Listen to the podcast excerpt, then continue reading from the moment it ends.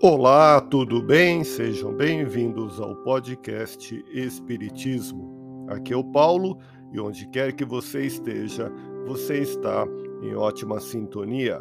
Parábolas que Jesus contou.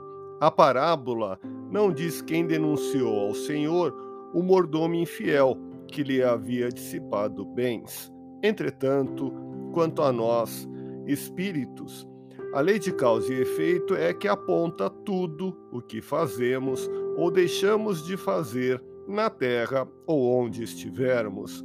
Respondemos pelos nossos atos sobre coisas e seres. Como o Senhor na parábola chamou o mordomo denunciado, Deus nos chama pela consciência e através das instruções e apelos espirituais que nos vende encarnados ou não Sejamos como um mordomo prudente e fiel, que está sempre atento à prestação de contas que terá de fazer.